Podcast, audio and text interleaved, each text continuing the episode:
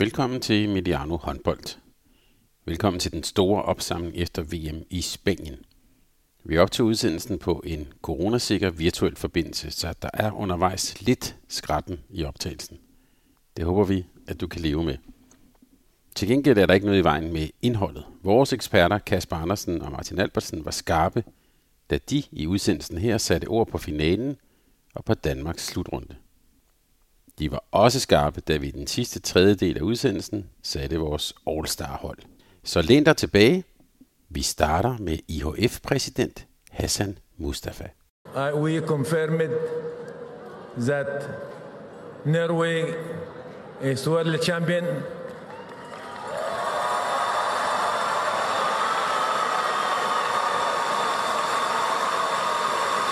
And Denmark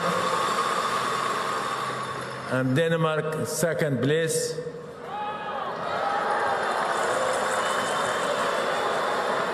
And France the third place. Congratulations for the teams. Second Denmark.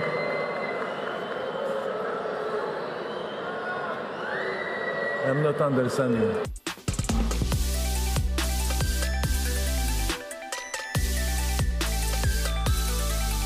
Denne udsendelse er produceret af Mediano Media og sponsoreret af Mediano Håndbolds hovedpartner, Sparkassen Kronjylland. 1999, 2011, 2015, 2021. Norge er verdensmester for fjerde gang. Velkommen til Mediano håndbold og denne 9. special om VM i Spanien. Vi har nyt håndboldens julekalender. Vi har jublet, og for nogen har vi også grædt sammen med de danske kvinder.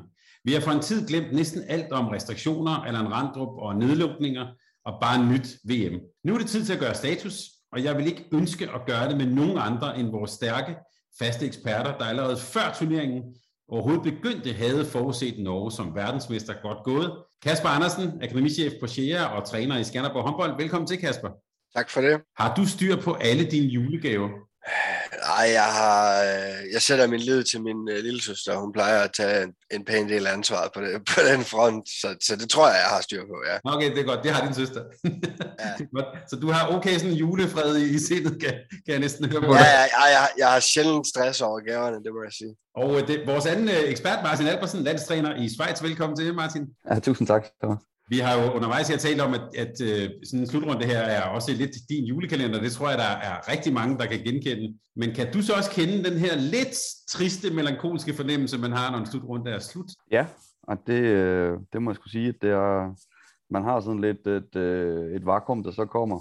Og så talte vi også lige her, vi på om det der med, så vi så vant til, at når, når julekenderen så er slut, så skal vi have mellem jul og nytår, der skal vi til sådan en julestævne, og vi skal rundt omkring i landet, og det bliver der heller ikke noget af over, så, så der bliver lang tid, synes jeg, for os håndboldfolk, inden at der er noget øh, af det spændende igen. Vi kan så sige, at, at øh, efter nytår, så, går, så kommer der så en herreslutrunde, og så, så det, men øh, du har ret. Så, vi taler et par uger, Martin. Det er kold tyrker, må vi på. Nå, men jeg tænker, øh, vi skal jo i, i udsendelsen her runde, både det danske hold og hele slutrunden og sådan noget. Men jeg kan godt tænke mig med sådan en, øh, jeg har sagt sådan lige, lige en lynrunde, kunne man næsten kalde det. Hvis I begge to lige giver jeres bud på, hvad har været det bedste, og så skal vi bagefter høre det værste ved slutrunden. Men lige, lige, lige tage det bedste først, Kasper. Hvad du skulle pege på en eller, eller et par ting, som har været det bedste for dig ved den her slutrunde? Ja, jeg kan ikke komme ud om, at, at Danmark selvfølgelig har, har fået en medalje. Øhm, og øh, en ting er medaljen i sig selv, en anden ting er, er den betydning, som vi har været inde på tidligere, som vi sikkert også kommer til at snakke lidt om igen i dag. Men, men, men det, det var jo, hvad vi alle sammen håbede på, da vi gik ind til den her slutrunde, at, at vi kunne håbe på, at, at de kunne stå på, øh, på den skammel øh, og få en af de tre medaljer, der nu var, og der skulle deles ud. Og det fik de, og det fik de sådan i vel ganske overbevisende, øh, på en ganske overbevisende måde. Så, så det, det, det, er det, det, er, det er det vigtigste for mig ved, ved den her slutrunde. Øh, så synes jeg generelt, at, at for kvartfinalerne og til, til i går, synes jeg faktisk, det har været underholdende håndbold. Jeg synes, der har været knald på, jeg synes, der har været fart på, øh, jeg synes, der har været fysik.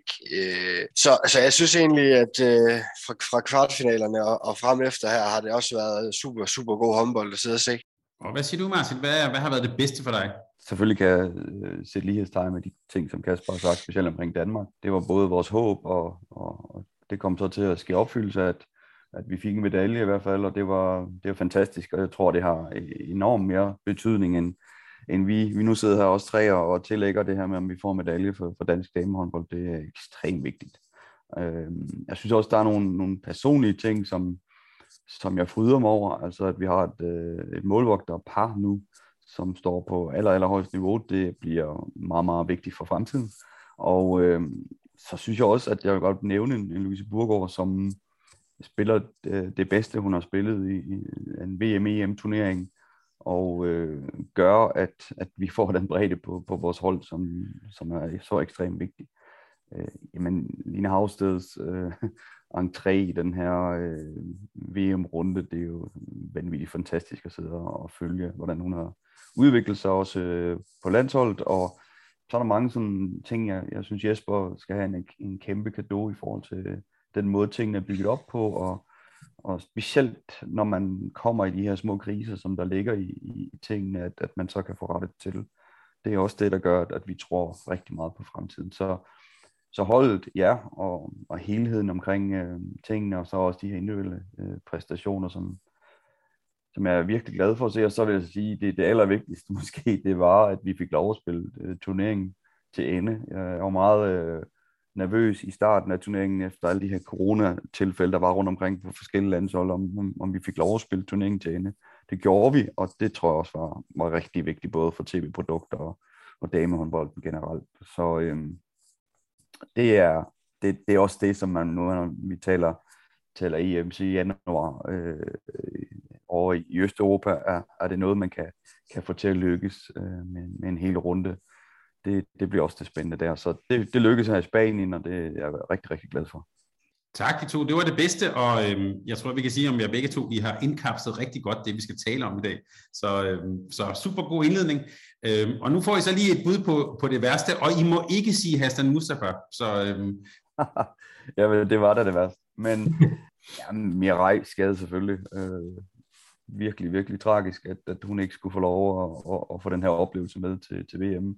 Øh, og selvfølgelig har det betydning, at sådan en profil øh, går ud øh, fra starten på det danske landshold, så det var, det var skrækkeligt for, for det.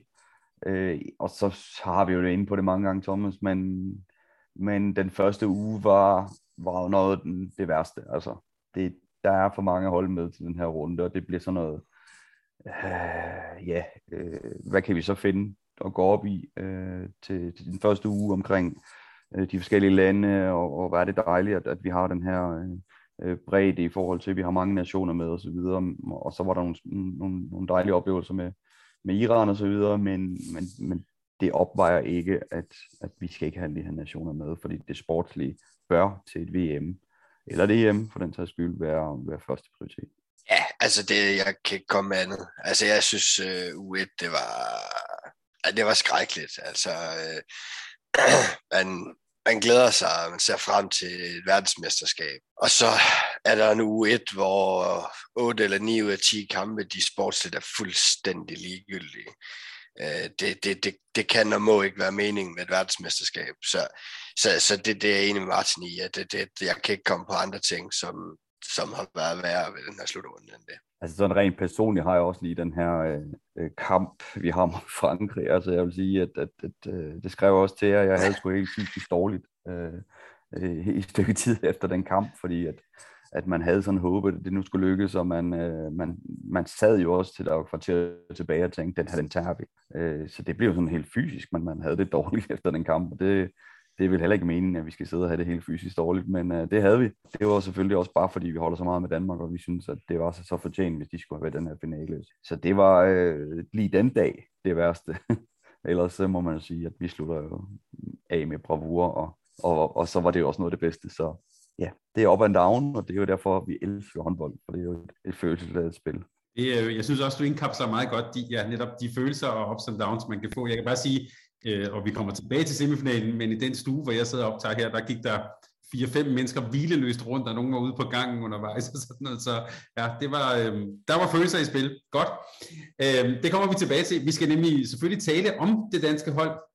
Vi skal også have sat et All-Star-hold, også på øh, opfordring af en af vores øh, lyttere. Men vi skal starte med, med det sidste, havde jeg sagt. Vi skal starte med at tale om finalen, som gjorde Norge til verdensmester for fire gang efter hvad der næsten kunne kaldes et historisk sammenbrud for franskmændene. Den stod 16-10 til Frankrig, to minutter før pausen, 16-12 ved pausen, øh, og kampen endte 29-22 til Norge. Det vil sige, at Frankrig tabte anden halvleg med 17-6, eller den der periode faktisk med 19-6. Og en gang imellem, så spørger jeg jo nogle gange jer, når vi skal lave sådan lidt op, opsamling, så siger jeg, øh, hvad var det for en kamp, vi har set? Sådan lidt godt åbent spørgsmål. Men den her gang har jeg faktisk lyst til at, at bande lidt og undka- fremkalde helt den uden og spørge, hvad fanden var det for en kamp, den der øh, finale? I må bare fyre løs, for jeg har lyst til at blive klogere. Hvad, hvad, hvad skete der der? Ja, men altså, vi er nødt til at, at, at tale om det i, i, i to forskellige kampe. Øh, fordi de første 28 minutter, det var en kamp. De næste 32 minutter, det var en anden kamp. Øh, men jeg synes, øh, de første 28 minutter, der spiller Frankrig øh, rigtig, rigtig god håndbold. Øh, og jeg synes også, at vi ser en norsk defensiv, som vi har set hen ad vejen i den her turnering, som vi også har talt om. Øh, de har deres udfordringer. Øh, de har ikke helt de redninger, de plejer at have. Øh, og jeg skal være ærlig, med 16-10, der sidder og tænker, at det, det, det, det, det, det her, det er slut. Altså, det, det kommer de ikke tilbage på, for der er så stor forskel på øh, niveauet lige pt. på de to hold i den kamp. Ja, så kommer der jo lidt ballade omkring et par fejludskiftninger. Der kommer lidt fra observatøren, der skal lige gives en advarsel til bænken. Og der er sådan en lille lidt afbrydelse der med et par minutter til pausen. Og så, øh, uden tror jeg, der er ret mange, der sådan lige tænker øh, øh, videre over det, så får Norge lige lagt to ind, så der står 16-12 til pausen i stedet for. Og så kan man sige, okay, fire mål. Altså, det, det, er, jo, øh, det er jo ikke umuligt, men, men man havde alligevel stadigvæk den der, Frankrig, de har jo, altså, været suverænt det bedste hold. Og så kommer Norge ud, som Norge kan, med fuld power, fuld energi, og så får de, hvilket jeg tror var rigtig, rigtig vigtigt for dem, lavet to hurtigt, så der står 16-14, og så er det en helt åben 50-50 kamp igen. Så man kan sige, der er jo 3-4 minutter eller sådan noget, som gør, at man går fra, at Frankrig vel mere eller mindre har lukket den kamp, til at den er helt åben igen. Og de, det virkede de rystet over, øh, franskmændene. At det virkede øh, de også rystet over på bænken. Tager en time-out, snakker om et eller andet, som vi ikke ved, hvad er, for jeg ikke forstår fransk. Øh, så spiller de igen. Så spiller de en kort periode, og så tror jeg, at følelserne får lov til at, at tage lidt over for Krumholds ud på bænken, fordi han tager jo meget hurtigt sin tredje og sidste timeout. Øh, og der kan man sige, jeg tror afstanden er tre mål der. Mm. Øh, og der er lang tid tilbage i den håndboldkamp. Øh, så, så det virkede som om, at nordmændene fik succes med at lige have en kort periode, hvor de virkelig trykkede på og rystede franskmændene. Og det, det kom de så aldrig over igen, Frankrig. Det er jo så fantastisk, vi sidder og ser på, øh, på det her håndbold, håndboldkamp, og så må jeg sige, at, at øh, jeg bliver også lidt sur faktisk på kommentatorerne, at de, de også vil lukke den af faktisk første leg, fordi det er jo Frankrig, vi sidder og kigger på, og det er jo også Norge. Og, og skal, skal så noget, som der nu sker i den kamp, ske, så er det i den kamp. Og det sad jeg faktisk også sagde i stuen, at uh, pas nu på, fordi det er netop de to hold. Jeg synes, der er også nogle taktiske ting. Uh, uh, har, har valgt igen, at, at, at det skal være Verona Christiansen. Han har, han har sat sig for, at de her uh, tre ældre spillere skal uh, være dem, som bliver promoveret først i, i de der kampe. Og han, får så smidt uh, Henny Reistad ind på nogle tidspunkter selv. Sådan en ung, fantastisk spiller havde problemer med at komme ind i kampen på det tidspunkt. Men det er trods alt hende, som slutter af i første halvleg der, som hun nu gør. Og det er også hende i anden halvleg, og det, det kommer vi måske tilbage til. Men, men man må sige, der er de to ting. Den ene, det er, at, at han tager det forkerte målvogtervalg. Øh, Lunde står en fantastisk kamp for inden, men hun kan ikke komme i gang. Og øh, han, han har bare sat sig for, at nu skal der skiftes ved pausen øh, agtigt. Og det, det bliver så Siljes, øh, kan man sige. Hun, hun vinder jo den der anden halvleg i målet for Norge. Øh, men det bliver sådan nogle, som vi nu kender, øh, den gode øh, træner der, og, og vinder altid ret, så, så hatten af for, at det lykkes alligevel. Men, og, og det er jo ikke, fordi Rejser ikke har spillet mange minutter til det her. Øh, det er bare et spørgsmål om, hvornår hun kommer ind i kampen, som jeg synes, der har været, øh, kan man sige, det der, der har været lidt, øh, lidt underligt. Og, og man kan også se i de anden halvleg, der har han jo selv øh, ligesom slået fast, at øh, selv da hun, da hun skal lidt ud og have en lille pause, at, at hun skal hurtigt ind igen, fordi at lige nuagtigt mod franskmændene havde Verona Christiansen, det er rigtig, rigtig, rigtig, rigtig svært. Og så bliver det bare den ene side med, og, og, og Frankrig er jo kloge første halvleg og stiller sig jo nærmest ned på 6 meter og siger, hey, pff, der er ikke nogen af de her nordmænd, der kan skyde sig igennem, så, så, så vi står og afværger på den måde. Og så på den anden side, så må man sige, at Laura Glasser står jo på, på det højeste niveau, hun overhovedet har stået til VM, men også på den anden side har man de der regler om, at man skifter ved pausen har kørt det gennem hele turneringen. Altså, de har skiftet mod Danmark, hvor det er jo succes. Øh, der bliver jo ligesom lukket af i anden halvleg på det keeperskift. Men lige nuagtigt i, i den her kamp, der står man altså og skifter en målvogter ud, som, som står på, på rigtig højt niveau, øh, og skifter rundt til en målvogter, som, som ikke lige har dagen. Og det bliver jo altafgørende, på, når vi snakker de der marginaler. Og så forstår jeg heller ikke så meget fransk, men jeg kan fortælle, at, at det gør min kone lidt, og hun kunne så oversætte lidt, hvad der blev sagt i, i de her timeouts. Og, og det handlede i den første timeout egentlig bare om, at de skulle gå på mål, altså de ikke var målrettet nok, og det var ikke, det var ikke sådan taktisk et eller andet, der, der kom på. Og så skifter han jo rundt og, og, og sætter lidt skytter ind, og de skytter har ikke tænkt sig at gå på mål, og så er han nødt til at tage timeouten lige efter igen. Der bliver simpelthen ikke gjort de ting, som, som Grumbolds, han, vil, han gerne vil have dem til. Og det ved vi jo, altså man kan jo, dagen for inden har vi faktisk siddet og kigget lidt på en herrekamp, hvor der minder lidt om det her, hvor at, at øh, Bjørn Bror er, er på besøg i Aalborg, hvor man sidder og tænker, hvad fanden sker der? Altså Aalborg har fuldstændig styr på kampen, og så, så det der med, at man er stort foran, og så kommer modstanderen, vi taler også lidt om det i, i Danmarks kampen, at vi skulle ikke være for meget foran, fordi at så kan det være svært, hvis modstanderen kommer op igen øh, i sådan en, en, en virkelig øh, sådan en, en spændende kamp, hvor man har to gode, øh, gode hold på banen. Der kan det være svært, og det, det er nok det, de bliver ramt af, øh, vores kære franskmænd, at de, øh, de bliver ramt af egen succes.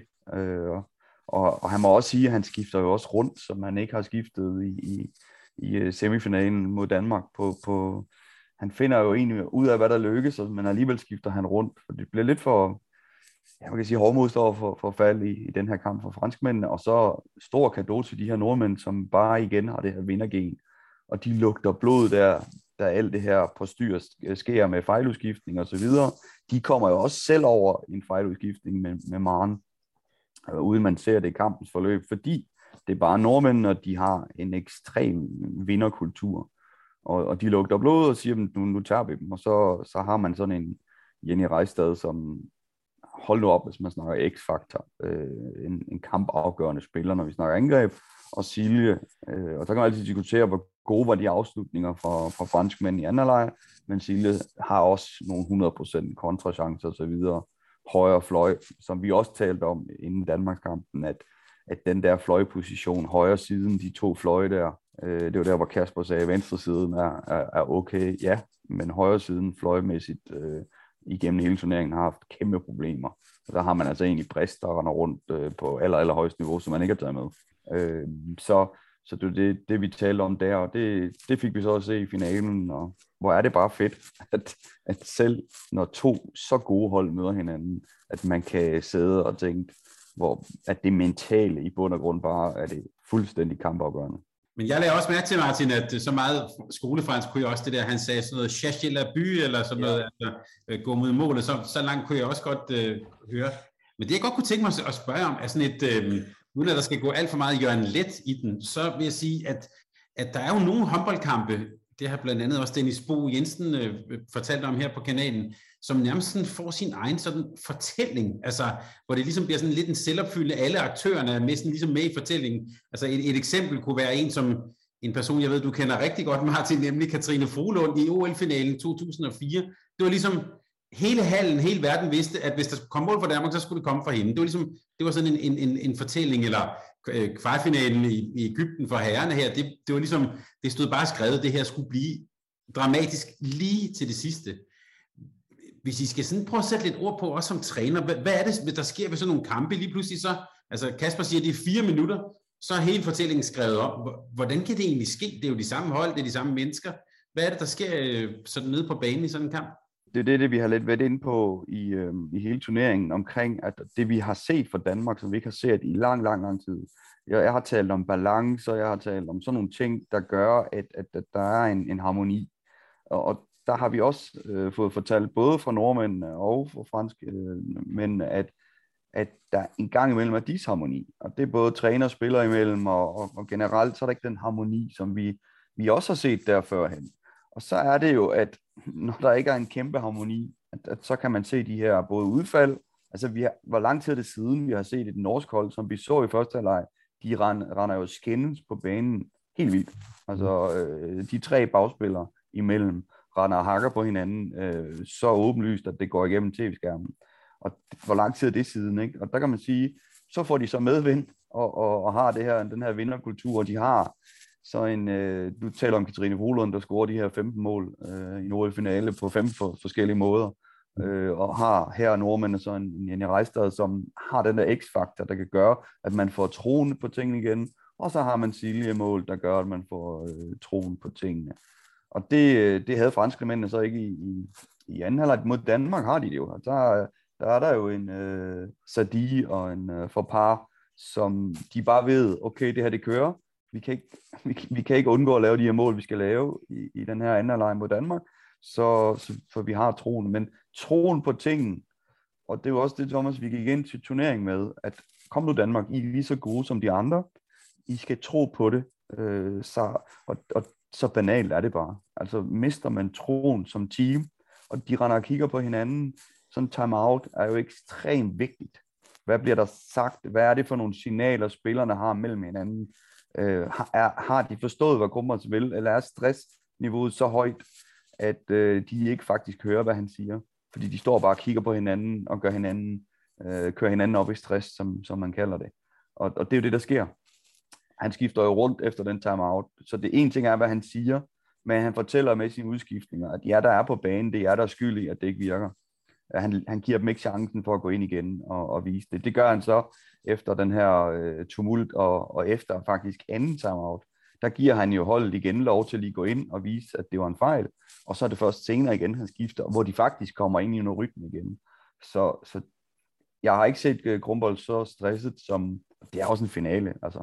Hvis man ikke skulle være stresset der. Øh, og det er sådan en kamp, som han, jeg tror spillerne kommer okay, de vil også øh, man vinder en masse kampe, når man, når man er Frankrig, men det gør man også som, som Norge, og Norge har, er jo ikke kommet over OL endnu, og det sidder i dem. Øh, franskmændene her vil også kunne sige, okay, vi vandt dog trods alt øh, OL, øh, så vi kan måske komme lidt hurtigt over øh, VM-finalen her, men altså, jeg vil sige, jeg har, jeg har også prøvet det her med at være i finaler og vundet, og, men det, det er jo nok mere dem, man har tabt øh, et, et par finaler, hvor man, man synes, man, man skulle have vundet. Altså, det sidder sgu mere i kroppen end, end alle de der sejre. Øh, så, så det mentale der, øh, og følelserne under kampene og, og stressniveauet, er jo, er jo det, som er så hammer svært. Selvom Kasper og jeg og alle, der er i finaler, vi går ind, og vi, vi prøver mentalt forberede os, vi prøver alt muligt, men når man så står der, så kan der være små mekanismer, som,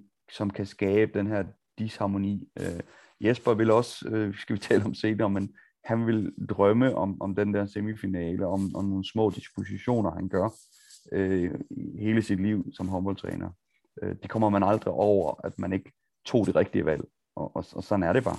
Så tror jeg ikke, man skal undervurdere det med, øh, at når et hold er inde i en rytme, hvor tingene fungerer, hvor tingene kører, så der, der, det er ikke altid, der skal så meget til, for at den rytme den bliver ødelagt. Og det, jeg snakkede om før, de her ting med de her spilstop, der kommer kort før pause øh, på 16-10, de ødelægger den rytme, Frankrig er inde i. Øh, og det giver Norge muligheden for at få lavet de to der. Fordi hvis ikke alle de spilstop havde været der, så kunne der lige så vel have stået 18-10 til pausen, og så havde det formentlig været slut. Øhm, så, så jeg tror ikke, man skal undervurdere de der par minutter lige inden pausen, og så kommer pausen også på et rigtig fint tidspunkt for Norge. Øh, og så kommer Frankrig bare aldrig ind i den rytme, de var i igen, fordi de var jo et langt bedre håndboldhold end Norge de første 28 minutter. Og så var de så tænkt også et langt dårligere håndboldhold end Norge de næste 32. Så den der rytme, man er inde i, det, det, hvor, hvor tingene bare kan køre på et tårnhøjt niveau, når man er i det, når man er i det flow. List, det, der, der skal bare ikke super meget til at ødelægge den rytme. Jeg er helt enig, Kasper. Det er jo, der er også lavet forskning på det i, i EHF øh, Mastercodes øh, systemet, hvor at, øh, det der ene minut, hvad det kan have af indvirkning på, på en halvleg. Øh, og det er oftest ikke så meget den, der tager det. Øh, altid der, der kommer ud af timeouten på bedste vis, fordi man giver også modstanderne mulighed for at ændre på en rytme, når man tager en timeout, hvis man nu for eksempel er bagud, at, øh, og det kører for modstanderen, jamen der er faktisk ret tit, at modstanderen kommer til at ændre nogle rytmer i den timeout, øh, som, som dem, der underliggende tager. Og, og på den måde kan man ændre en kamprytme ved, at man ligesom, øh, det er det der med hårdmodstårforfald, som, som er et, øh, et, en, måske en floskel på, for nogen, men det er bare, man skal bare passe på med det her med rytmerne. Og så må man sige, apropos time-out, altså, øh, vi altså vinder har altid ret, men altså at nordmændene ikke får taget en timeout i første halvleg, hvor det sejler rundt, det viser lidt om stress, det viser lidt om, at selv de aller, allerbedste, der står med pokalen til sidst, øh, at, at der skal også mega held til. Altså, det, er jo ikke, det er jo ikke dem, der laver de her spilstop, det er jo, øh, det er jo fejludskiftning for modstanderen og så videre. Altså, det er jo også en brøler, kan man sige, at de ikke får taget øh, nogle time-out i det forløb, hvor et franskmændene bare kører derud af. Det er jo, det er jo vanvittigt. Øh, men det er igen, som sagt, også det her med målvogter og øh, udskiftningerne, der har de ikke nogen heldige hænder i, i den kamp. Jo, i anden halvleg, men første halvleg er de altså, det er jo ikke kun nordmænd, der vinder den her kamp, det er jo for os franskmænd, der taber den, det må vi jo være ærlige at sige. Men Kasper, vinderen har altid ret, har vi lige talt om. Øh, uh, Troy Heikerson, han, vi talte, øh, og undervejs i slutrunden talte om, en, han står vist i koncept, som Martin også var inde på, han stiller op med det, den samme kæde, Verona Christiansen og så videre. Uh, står, og, og det har han jo fået, også fået en del kritik for, også kan jeg læse mig til i norske medier, og han måske har ageret lidt passivt, og har stå, måske stolet lidt for meget på sin koncept. Men nu er han altså verdensmester, så har Thordia fået ret? Ja, ja. Da han er verdensmester. Ja. Så der er ikke det bare, det irriterer mig jo, altså. Men, men det, det, er jo sådan, det er. Jeg synes jo, øh, Martin har snakket lidt om det, men altså jeg må sige, jeg synes, at Veronica Christiansen under den her slutrunde ikke har lignet den angrebsspiller, hun, hun har været. Øhm, og det er bare grotesk at, at sidde og se den ene kamp efter den anden, hvor hun starter inden, og hun spiller, og hun spiller, og hun spiller, når man ved, hvem der sidder ude på bænken. Altså, så ja, så det irriterer mig jo, at det endte, som det endte. Men altså, der er jo ikke, øh, der er ikke noget at komme efter. Altså, de vinder jo, og de vinder jo klart i den VM-final. Altså, så man kan bare kigge på cifrene. Det var jo det var åbenbart ikke engang spændende jo. Så, ja, han har ret. Tak, tak for din ærlighed, Kasper. Mm. Men hvor står, øh, øh, det kan du lige tage, Martin, hvor står, øh, hvor står norsk håndbold så efter det her? Vi har jo talt om den der enorme masse af, af spillere, men de har også set lidt, måske en lille smule rystet ud undervejs, og så bliver de alligevel verdensmester. Hvor, hvor, hvor, hvor står de efter den her turnering? Ja, de står jo godt. Altså, det talte vi også om, inden vi gik til turneringen. Altså, jeg, jeg har mødt øh, Norge B, som de hedder, mm. øh, og de vil måske være blandt de, de seks bedste nationer til det her VM. Så det siger noget om den bredde. Men der, der vil jeg så sige, at vi har også i Danmark nogenlunde samme bredde. Så, så Norge, Danmark, og så kan vi også tage det sidste skandinaviske islet med Sverige. Altså, der er en, en kæmpe bredde på de her skandinaviske nationer, som man ikke øh, ser på så mange andre nationer, hvis man også lige heller ikke tager Frankrig med, derfor i Frankrig har også en masse af talenter, der kommer, kommer flyvende. Øh, så er der nogle nationer, som, som Tyskland og så videre, som egentlig har lige så mange talent, talenter rundt omkring, men, men de kan ikke rigtig få dem øh, til at blive de her X-Factor-spillere, som vi ser på, på det danske og det norske hold. Og Ungarn. Øh, Ungarn mm. øh, kommer også, øh, helt sikkert, øh, det er helt sikkert, de skal jo vise det på et eller andet tidspunkt, Kasper, men altså ungdomsmæssigt har de i hvert fald øh, altså, de allerbedste. Ikke? Jeg sad, nu sad jeg lige, der har lige været sådan noget fire nationer turnering for U17-landshold, hvor Danmark vinder klart over øh, Frankrig, vinder klart over, øh, eller i hvert fald bedst, og vinder også over Rusland. De får bare smadre af Ungarn. Altså, de har ikke en chance. De tager, jeg tror, den endte på minus 15. Altså, de er bare klart bedst på de to ungdomslandshold, både på 17 og 19 omgang. Så ja, det skal komme. Altså, de har sat med en bred vifte af talenter. Og så kan du sige, at selv på A, A-team der fra Norge, der begynder de jo sådan stille og roligt, selvom vi, vi godt kan kritisere den, den, den kære landstræner der, så har han jo stadigvæk haft rejst der ind i ekstrem, altså hun er over fem timer stadigvæk på den her slutrunde, og det er jo ikke sådan, at han ikke når at få hende ind. Det er bare på tidspunkterne, og det er det, vi ligesom har været inde omkring det der med, at, at hvordan han, han starter, og, og hvem er det, der, der ligesom skal prøve at få kampen i gang for dem. Der, der er det altså som sagt er det mega heldigt for ham, det der sker i den der finale, for så tror jeg faktisk, Frankrig havde, øh, havde kunne mentalt styre, styre det hele mål. Men de øh, har lige så god fremtid som, som Danmark og som Sverige og som ja, Frankrig. Ungarn kommer, så så lurer mig, om der ikke er nogen andre sådan små nationer rundt omkring, som, som indimellem, ligesom Spanien nu her, der kan have sådan en opblomstring i, i en hjemmeturnering i Spanien. Det har vi jo set før, at der er nogle små øh, hold, som kan gå ind og, og, og tiger lidt de allerbedste. Men altså, jeg kan ikke se andet end, at de, det er de samme nationer, vi kommer til at se igen og igen og igen. Øh, ja, og så med Ungarn øh, i tillæg der i de næste mange år. Altså, der er, der er bare håndboldkultur, øh, og der må man sige, at det kontra herresiden er, er lidt mere indskrænket stadigvæk på damesiden omkring øh, lidt færre nationer.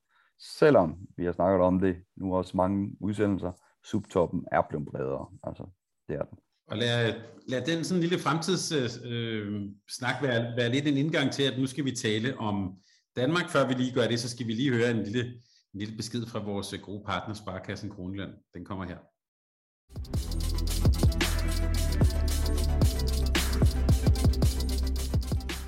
Hvis man vil være en af de bedste, øh, så skal man gøre noget ekstra.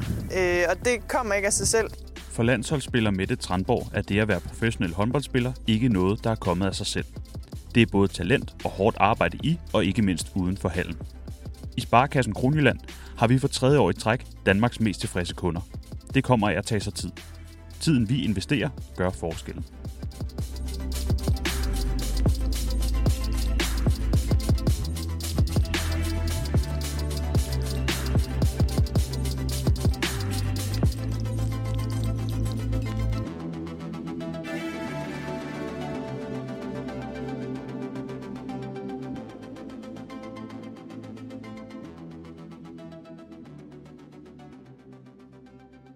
Alle talte om, og det har I også indledt i også øh, udsendelsen her med, at tale om, at det var så vigtigt at vinde den bronzemedalje. Så det, den vil jeg godt udfordre lidt, den der, bare for at gå lidt på tværs. Fordi øh, man kan sige, når man er blandt de fire, der har de været to år i træk, så har vi ligesom fået bekræftet, at vi nu er i verdenstoppen. Så forklar lige øh, mig, hvorfor er det så vigtigt, at der også kom noget metal om halsen og, og at stå der som nummer tre. Hvorfor var det så vigtigt? Jamen det er det jo, fordi at, at uden de her sejre, øh, så, øh, så, så bliver det bare varm luft. Altså vi kan jo tale om, hvor, hvor dygtige man er og så videre, men hvis resultaterne ikke kommer med, og det er jo også det liv, vi har øh, som træner, at øh, du, kan, du kan lave et nok så god en proces omkring at udvikle et, et hold, men hvis resultaterne ikke kommer i den sidste ende, i hvert fald i de store klubber, så, øh, så er din overlevelse, den, den er bare ikke til stede. Og det er det samme, uanset om du hedder Jesper Jensen, eller, eller hvad dit navn er. Du kan ikke bare blive ved med at produktudvikle, uden at resultaterne kommer med. Øh, den bedste sammenligning er jo, at, at hvor, vi, hvor kritisk vi er i forhold til Ungarn. Nu har vi været inde omkring, hvor, hvor en kæmpe talentmasse de har.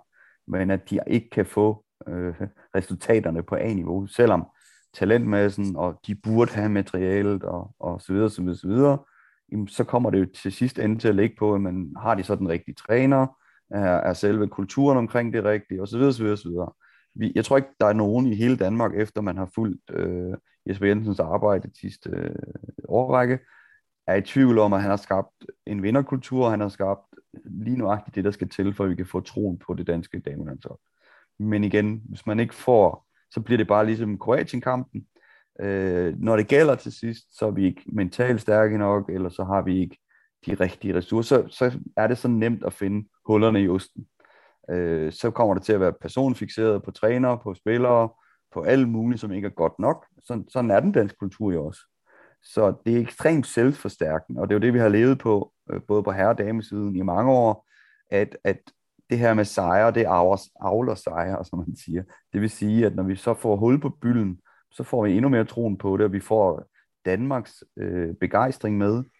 Og så er der det næste om, det er i, at øh, det er jo en julekalender. Det er, det er, det er jo ligesom blevet, en, både fra, fra min side og fra din side nu, øh, verificeret, det er sådan, at det er en sport julekalender. Og den bliver bygget op hver år. Der kommer flere og flere tilskuere til. Øh, TV-serierne er, er, altså det er jo vanvittige tal, der ligger i december måned på damehåndbolden. Og, og jo mere man bygger tingene op, jo, jo nemmere er det også at skyde ned. Så når så til sidst, at man ikke får resultaterne med, så går man bare derfra med en kæmpe skuffelse, og, og jo flere, der interesserer sig for et eller andet, jo større bliver skuffelsen. Så det var ekstremt vigtigt, at vi fik det her medaljesæt. Øh, og så ikke kun for, for, for hele håndbold Danmark, men også for de her håndboldpiger, som, som nu har grædt for meget i forhold til, til tab, og nu kunne øh, have glædestårerne frem, og det, det var, synes jeg var, også det menneskelige der var bare øh, ekstremt vigtigt. Jeg, skulle, jeg havde også forberedt et spørgsmål, og det får du nu, Kasper, som går lidt på, hvad det kommer til at betyde for dansk kvindehåndbold, men hvis man var i tvivl om, hvad det betød for spillerne, så kunne man jo bare kigge på dem. Det, var, det, det betød, lad os bare sige, det betød en hel del. Men, men, men Kasper, det her med, at nu kom der rent faktisk en medalje mere, hvad kommer det til at betyde for, for dansk kvindehåndbold, tror du?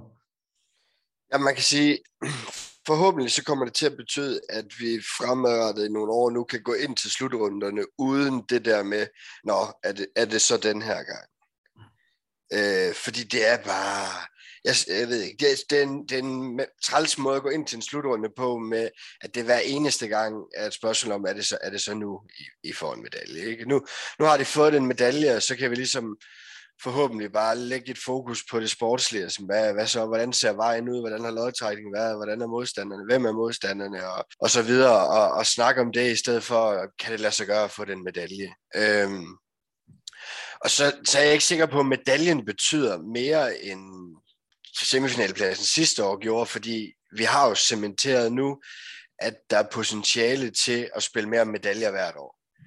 Vi kommer ikke til at få medaljer hvert år, fordi der til, at de er, er der for mange gode hold, og, og dertil er vi måske også stadigvæk øh, lidt efter på de allerbedste. Så, men, men vi kan da have en, en, synes jeg, realistisk forventning om fremadrettet og spille mere om det hver eneste gang. Og ikke have de der, hvor vi bliver nummer øh, 11 og nummer 8. Og, altså, vi, vi, vi skal være med i, i noget, der ligner top 6 hver gang. Øhm, og det ved jeg ikke, om medaljen har bekræftet. Det synes jeg, de sidste to slutrunder under Jespers ledelse har bekræftet, at, at det er realistisk, og det kan vi godt forvente. Øhm, og så tror jeg, at medaljen betyder meget for øh, dem, som følger håndbold fra sofaen og øh, i december og januar hvert år, øh, hvor landsholdet er ligesom det, man følger. For, dem, for, den, for den gruppe tænker jeg også, det betyder meget det her. Øh, at der er en medalje, der er kommet en medalje ind nu, Øh, og så tror jeg, som du siger, at der er nogle spillere, der har været med i lang tid, som har haft, som har fået alvorligt mange knups.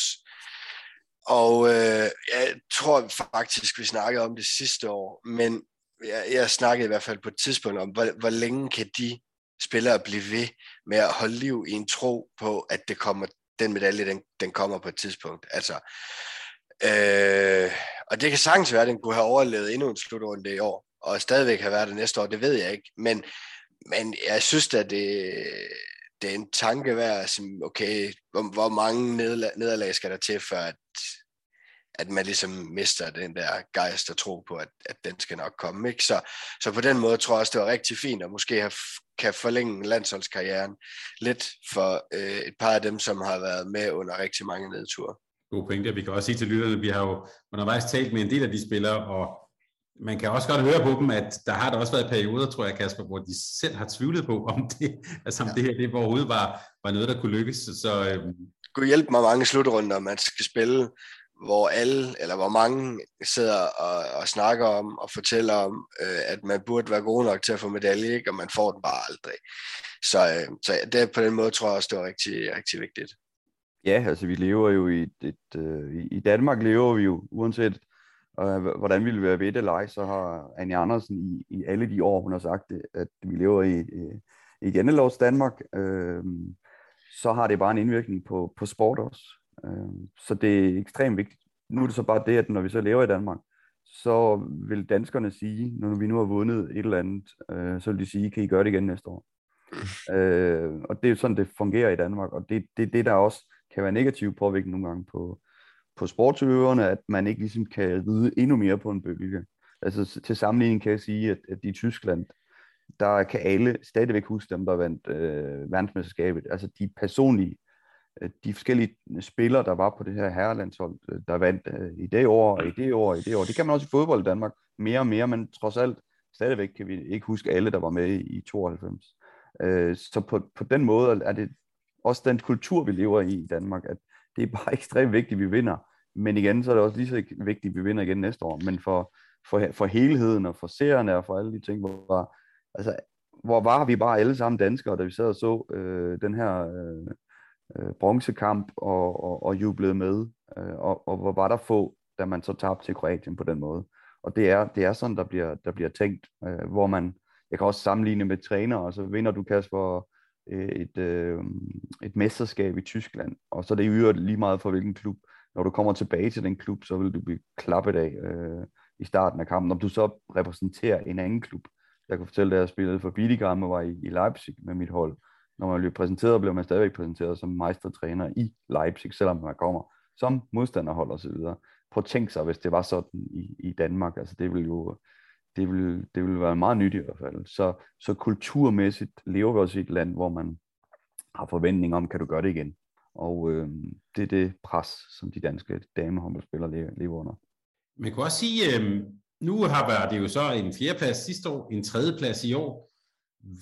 For jer at se, hvad skal der lægges på, hvis vi, øh, hvis vi nu siger, at man skal tage endnu et, et skridt opad? Hvad, hvad er det næste skridt, der, øh, der skal lægges på, Kasper? Ja, det er jo, de skal jo finde nogle flere nøgler offensivt. Øh, jeg synes, vi fik det at se mod Frankrig, at, øh, at det er der, det kniver i perioder. Det er med at, at finde målene. Øhm, for mig at se, at det er jo også et, et lidt resultat af, at vi skal løse rigtig, rigtig mange ting kollektivt. Øhm, fordi vi ikke øh, har øh, de enere, som som en Henny Ejstad, eller øh, hvem der ellers er rundt omkring på nogle af holdene, som sådan lige i 5-6 minutter kan stjæle showet og lave en 3-4 mål. Det er der øh, ikke rigtig nogen danske spillere, der gør. Så, så der er stadigvæk noget, altså jeg synes jo, det håber jeg, at øh, man bruger endnu mere tid på det 7-6-spil, øh, og får det øh, virkelig integreret som en, en del af ens øh, værktøjskasse, fordi jeg, jeg tror, det, det bliver nødvendigt, øh, hvis, vi skal, hvis vi skal slå øh, sådan, eller hvad skal man sige, hvis vi skal stabilt kunne spille lige op med, med de allerbedste, og også øh, til at vinde nogle flere af de, de kampe, så, så, så tror jeg, at vi, vi bliver nødt til at finde øh, nogle løsninger offensivt. Øh, og det, det tænker jeg, at 7 6 spil vil være rigtig, rigtig oplagt. Martin, på, øh, på Twitter efter semifinalen mod Frankrig, der, øh, der skrev Nikolaj øh, Krikhav om, Danmark manglede en gissel, der sådan kunne lige gå hen til de der franskmænd, ligesom han gjorde i kvartfinalen mod Ægypten, og ligesom sådan markere, at de stod sådan for tæt på. Altså, jeg tænkte, manglede der sådan lidt, øh, hvad kan man kalde det, sådan killergen, eller sådan, øh, øh, i, i, i den type situationer. Altså, jeg kan også spørge på en anden måde, skal det, skal det her hold lære os at vinde de der ekstremt tætte kampe? Er det også noget af det, de mangler? Altså, det er jo svært at, at, at, at lære og at blive, blive de bedste, hvis man ikke er blandt de bedste sidst. Så de skal selvfølgelig lære at vinde de her semifinale kampe. Øhm, ja, og så skal de lære at vinde øh, finalekampene, og, og sådan vil det gå. Men det kommer også til at ske. Altså, jeg, jeg synes, vi har, det kan godt være, at vi ikke har de bedste journalister, men vi har så, så mange ressourcer på det her danske damelandshold, at jeg er helt sikker på, at vi også står øh, i de næste runder øh, aller, aller øverst. Og, og der, hvor jeg synes, jeg har den her ro fra os, det er altså på målvogterpositionen, i defensiven. Øh, vi har stadigvæk noget, vi kan udvikle på i, øh, i, i kontraspillet.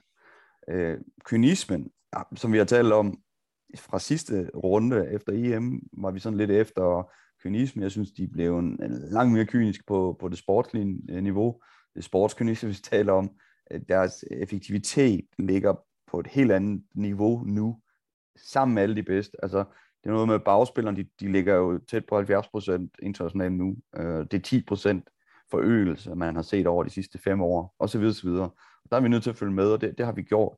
Jeg synes, vi har øh, fået det bedste ud af mange af spillerne.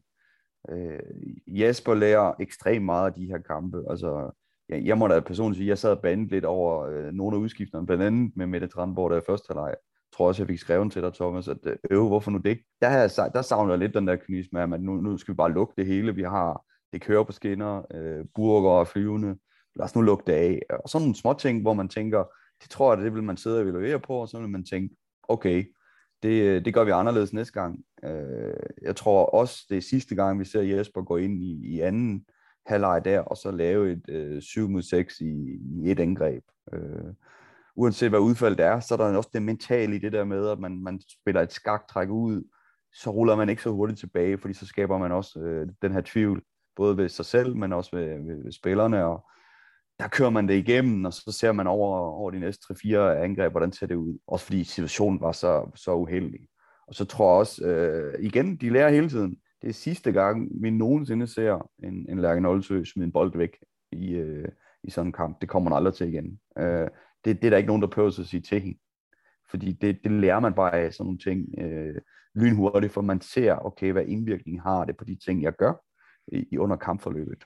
Øh, og der er igen nogle små ting ved hver enkelt spiller, så vi kommer ekstremt styrket hele tiden fra, fra tingene.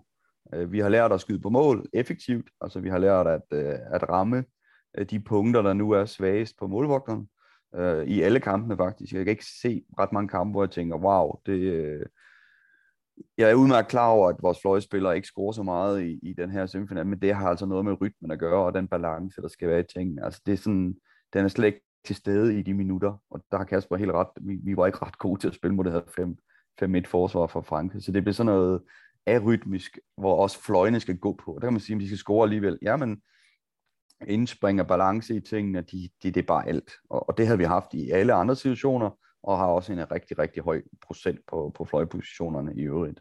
Øh, men ikke lige der, fordi at der ikke var balance i tingene, og vi var mentalt ikke parat til at spille mod det her øh, offensiv 5-1. Vi spillede ikke bredt, vi spillede med sådan en, ja, man kalder det en rundgang, hvor stregen kommer rundt omkring playmakeren, og på meget, meget højt, altså vi snakker jo 14-15 meter i banen. Ingen effekt, fordi at, at det, var den, det var det forkerte, vi lavede. Og, og det vidste spillerne, det vidste alle, men vi bliver bare stresset og, og, og hænger fast i tingene, som man siger. Og øh, det lærer vi af, og det kommer ikke til at ske igen. Altså der, der vil være en helt, helt anden øh, fremtroning øh, på, på det her danske damelandshold, når vi snakker næste runde. Øh, der er rigtig mange ting, vi har, vi har ændret positivt. Det må man skulle sige, at øh, det er en fryd for øjet, og jeg er meget, meget sikker på, at vi er blandt de aller, allerbedste. Og Thomas, hvem ved, øh, hvis nordmændene havde startet øh, sådan en finalkamp mod Danmark, som vi starter mod franskmændene, så tror jeg, at, at Danmark har haft en anden psyke, hvis jeg skal være helt ærlig, øh, mod Norge. Og, og havde vi øh, fået, fået den her øh, lille finger af nordmændene, så har vi taget hele armen. Og det, det, det, det formåede franskmændene ikke. Så, så det er jo marginaler til, at jeg tror, at Danmark har stået endnu bedre til, til nordmændene i en finale. Så min tro på det her hold er, er ekstrem. Kasper, når Lars Jørgensen og Jesper Jensen kommer hjem her, først er der selvfølgelig tror jeg, en stolthed, men øh, I var også inde på, de vil nok også sidde og bide sig i armen og i puden, og hvad de nu ellers har. For det var jo, lad os bare sige det rent ud, det var fandme tæt på en dansk finale. Øh, er, er, det den, er det den der situation, jeg tror det er omkring minut 44-45, vi går i 7 mod 6, øh, Christina Jørgensen forivrer sig måske lidt, Lærke Nolsø smider bolden væk, der kommer en udvisning, der kommer også en udvisning til, til Trine Østergaard. Er det simpelthen, som du var inde på også i finalen, er det det, er det, det moment, der gør det? Ja, det tror jeg. Øh, det er også derfor, at vi begynder at blive stresset, som Martin siger. Den udvisning, Lærke Nolsø tager, den er dum, og den er dyr. Og det, det, det ændrer rytmen, og det ændrer også sådan mentale balance øh, i forhold til, at, at det er derefter, de begynder at stresse det der, fordi de begynder at have svært ved at finde løsninger, og franskmændene øh, begynder sådan for alvor at bide sig fast. Øh, så så det, der er ingen tvivl om, det er meget, meget afgørende øh, periode i kampen, det der jeg begynder helt at blive nervøs for det at være håndbold. I, I beskriver jo sådan nogle, det er sådan nogle små porcelænsøjeblikke i 60 minutter, man skal virkelig passe på. Og du, Martin, du siger, at, at det er der, findes der simpelthen studier på, også på, på mastercoach-niveau. Ja, studiet gik på timeout, det her med, at, at øh, det er tit dem, som, som tager timeouten, som får succes på den.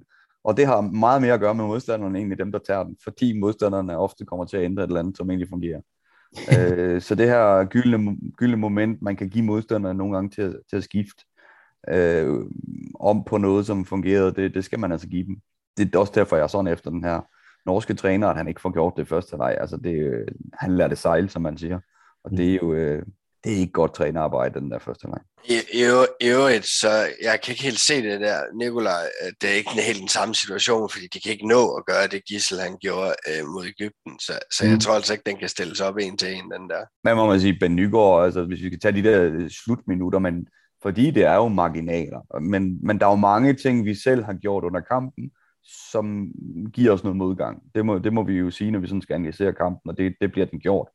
Øh, men Ben Nygaard har ret i, at, at der, der er et slag til hovedet. Øh, jeg kunne ikke se det under kampen, jeg skal være helt ærlig, men, men, men på vinklerne, der nu bliver fremvist og så videre, og han står bare i en vinkel, hvor han kan se det under kampen, og, og havde dommerne set det, så, så kan det jo godt være, at det udfald havde været værre. Altså det er der nemmere at spille øh, 6 mod 5 end, end 6 mod 6 i den sidste situation, men når man så også skal analysere den sidste situation, så er det jo også bare en situation, man vil lære af igen og igen, og den situation træner man i igen og igen og igen. Det her med, at franskmændene, ligesom Spanien, begynder med det her øh, overspringsspring forsvarsmæssigt, det vil sige, de tager initiativ og, og springer positioner og zoner over, og det vil sige, de er egentlig undertal en 3-4 gange i de sidste to minutter i deres forsvarsaktioner, men vi ser det ikke, fordi vi ikke har ideal opstanden, altså vi kommer for tæt på, og vi kommer ikke på kant, og vi, vi er under stress, fordi der var rigtig mange afslutningsmuligheder for det danske landshold til sidst også.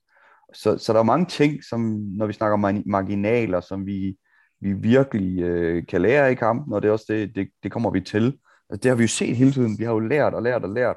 Og fra EM til VM er det jo ikke til at kende holdet. Altså, rent udsagt var det forholdsvis nem vej også og rimelig heldigt øh, EM-mæssigt at komme til den der semifinale. Og så kom der øh, sådan lidt, lidt modstand her. Her har vi trods alt faktisk, selvom vi har snakket om, at vi kom i en nem pulje osv., så, så har vi haft lidt mere spændende modstand øh, i, i nogle af kampene, synes jeg. Og, øh, og, og generelt har vi jo spillet mod nogle rigtig dygtige modstandere her til VM til sidst. Så jeg, jeg synes, vi har rykket os ekstremt meget, og det, det er også håndboldmæssigt, for det skal ikke kun blive kultur og mental, og hvad vi, har. vi har også, Jesper har, har rykket det her hold, fordi de taler så meget håndbold, og fordi de går så meget ind i tingene, som de gør øh, på det her damelandshold, så har de fået rykket øh, rigtig mange facetter i spillet. Og nu, nu mangler så det sidst, øh, men det ved modstanderne også. Altså, du skal ikke under, altså, under, undervurdere de signaler, Danmark giver, hvad det betyder for Norge, hvad det betyder for Frankrig osv. De ved godt. Jeg tror også, det var en Krumbolds, der stod efter en, en, en sejr. Selvfølgelig er man altid ovenpå efter en sejr, men han sagde også, at vi vil se Danmark på podiet, øh, når vi snakker OL i, i Paris. Det tror jeg, han har ret i. Og nu var jeg lige ved at spørge jer om, hvilke sådan danske spillere, der har imponeret jer allermest. Men uh, det prøver vi lige at sætte i ramme af det sidste sådan store punkt, vi skal tale om i dag, nemlig, vi skal også sætte et All-Star-hold. Det gør vi ikke altid, men jeg tænker, i år kunne det være en, en, en sjov lille øvelse, for det giver også lidt lejlighed til at se, uh, hvordan I har set på turneringen, og hvad også I har lagt, uh, lagt vægt på. Så nu sætter vi lidt ord på uh, turneringens bedste spiller, ved at sætte et, et All-Star-hold, og samtidig så svarer vi faktisk også på et godt lytterspørgsmål fra Louise Andersen, som simpelthen spørger, om vi kan lave et All-Star-hold. Hun vil gerne have det inden semifinalerne, men jeg synes, der er en god pointe i at gøre det efter finalen også. Øh, og hun spørger også, hvilke danske spillere, som har imponeret jer mest. Det tror jeg også, I får mulighed for at, at, at, at sætte lidt ord på. Og vi gør det på den her måde, at øh, Kasper, du får simpelthen serveretten. Du starter på de øh, forskellige positioner, og vi starter ind i målet, kan jeg sige. Og så har jeg faktisk tilladt mig at give mit besøg med. Jeg har sikkert nogle helt forkerte valg, og så kan I så... Øhm... Hvad hedder hun? Misijevic. Hende har du med. Selvfølgelig er hun med. Hun er, hun er, hun er MVP. Og, og, og jeg kommer også til at sige noget om Radicevic, selvfølgelig. øhm, men øhm, så undervejs, så kan vi jo spørge lidt ind til, til, til, til jeres forskellige valg og så videre, og, og hvad I lægger vægt på. Så Kasper, du har øh, simpelthen serveretten. Vi skal sætte et All-Star-hold. Jeg kommer også til at lægge det op øh, på vores website og så videre. Men en, øh, lad os starte ind i målet. Hvem, hvem, hvem, hvem skal være din målvogt? Det skal altid Reinhardt. Ja, det er, for mig var det en no-brainer. Øh, jeg synes, øh, ja, hun, hun har først og fremmest stået ekstremt, ekstremt godt.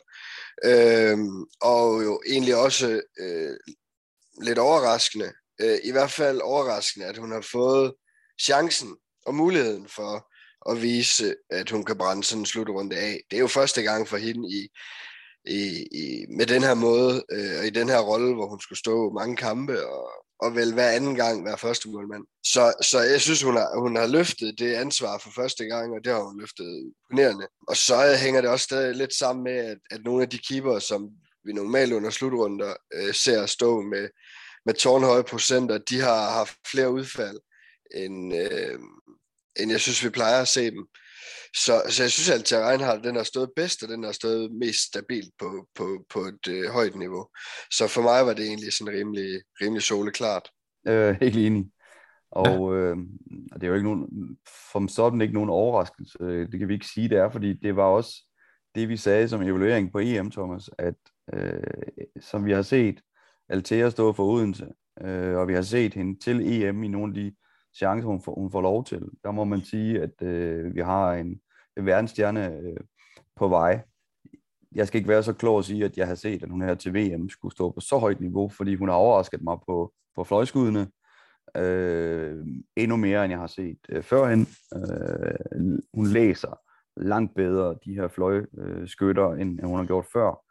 Og, øh, og så må jeg sige, at, at jeg, heller ikke, jeg havde håbet, og det talte vi også om, inden vi gik til, til VM-runden, at, at man ville køre to målvogter i gang og holde dem i gang så lang tid som muligt og så måtte man se til sidst. Øh, jeg er overrasket over, at hun fik lov at starte øh, semifinalkampen, fordi at jeg tænkte, han, han kørte på, øh, på Sandras øh, rutine i forhold til franskmændene osv. osv., osv. Også den kamp, vi, vi havde sidst, øh, spændende kamp mod, mod Frankrig, var det også øh, Toft, der stod og, og holdt det i, gang. Øh, så det overrasker mig, og det er helt alene øh, trænerteamets fortjeneste, at Altea er på det niveau nu, hvor vi kan sige, at hun skal på All-Star-holdet. Øh, øh, det er kommet lidt hurtigere, end vi måske har regnet med, øh, men, men helt fantastisk. Og, og ja, vi har snakket meget om fremtid, og det er bare så vigtig en position, så vi kan være rigtig stolte over, hvad vi har i mål der for Danmark.